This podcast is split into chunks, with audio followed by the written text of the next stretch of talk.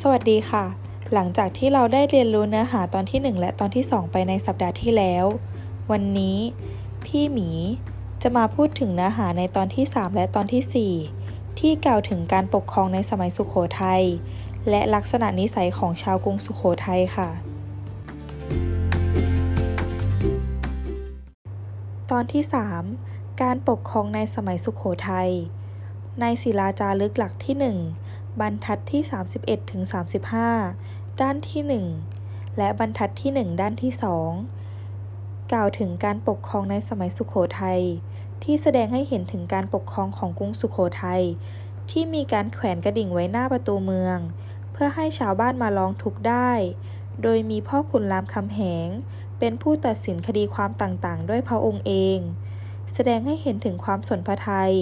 ความเอาใจใส่ในทุกสุขของประชาชนชาวสุขโขทัยอย่างแท้จริง ดังตัวอย่างที่กล่าวไว้ว่า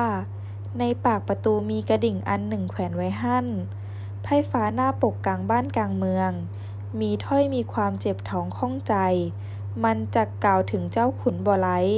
ไปลั่นกระดิ่งอันท่านแขวนไว้ พ่อขุนรามคำแห่งเจ้าเมืองได้ยิน เมื่อถามส่วนความแก่มันด้วยซื่อ ตอนที่4 ลักษณะนิสัยของชาวกรุงสุขโขทัย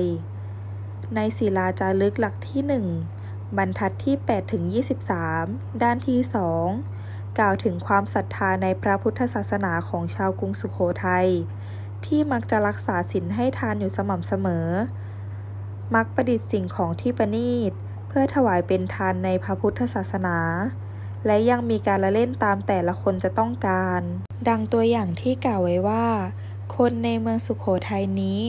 มักทาน มักทรงศีล มักโอยทาน